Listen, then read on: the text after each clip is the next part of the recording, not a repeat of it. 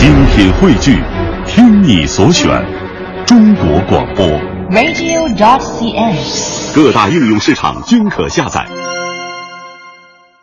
在接下来的时间呢，我们再来和大家一起聊一聊中国茶的故事。现在呢，正好是春天了，很多地方的花儿都已经开了。像我们广院大呃广电大院里的玉兰花呢，现在开的正好。在接下来的时间呢，我们就从玉兰花说起，一起来了解茶的故事。玉兰花开，春渐暖。凤凰单丛是乌龙茶家族里的高香茶。馥郁高扬的香气，理气解郁，非常适合在春天里品饮。说起凤凰单丛，北方人比较陌生，它产于广东省潮安县的凤凰山脉。凤凰山是畲族的发源地，而畲族呢是以种植乌龙茶而闻名的。凤凰山的种茶历史可谓源远流长。传说南宋末年的小皇帝赵昺南逃途经乌东山，当时口渴难忍。侍从呢，便从山上采摘新鲜的茶叶，让丙帝绝食。茶的生津止渴，让丙帝精神倍爽，故赐名为宋茶。宋茶又叫宋种，韵味独特的宋种，其实就代表了单丛茶的较高品质。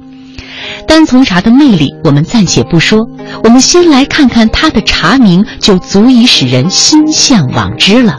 有哪些呢？黄枝香。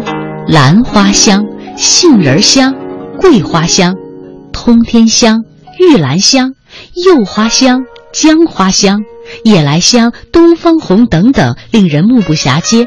涉茶不深的朋友乍一看，一定会说：“这哪里是茶呀？简直是东风先前，百花开。”二零零七年的冬天，为了了解凤凰单丛，我第一次登上了盛产单丛茶的凤凰山。当时呢，是在叶汉忠和黄白子老先生的陪同下，探望了凤凰山上唯一一株李氏先祖选育的黄枝香宋茶。单丛茶花香优雅，滋味浓长，这尤其是在谷雨和立夏前后采摘的玉兰香。晚熟的茶种普遍都是清幽馥郁、醇厚鲜爽。我有一个女朋友嗜饮茶，更独喜单丛的玉兰香。相处久了，我就问她这是为什么。她告诉我，在杭州读大学的时候，玉兰花开的季节，她曾经有过一段刻骨铭心的初恋。他说，他之前并不饮茶，是在偶然的一次茶会上遇到了玉兰花香的单丛。这种滋味啊，让他从此不能自拔，渐渐爱上了茶。雨水时令是玉兰花开的季节。玉兰花在清代的《佩文斋广群方谱》里这样记载：玉兰花久瓣，色白微碧，香味似兰，故名。我喜欢玉兰的洁白高雅、小枝带绿的乖巧，一束束的花开，开得干净透明。冷艳孤高的花瓣张合着，仿佛是花开的声音，能让人把起起落落的思绪跌宕在玉兰花的暗香里。春风乍起，魂飘荡；高枝朵朵，情无限。干净静美的东西很容易打动人的心灵。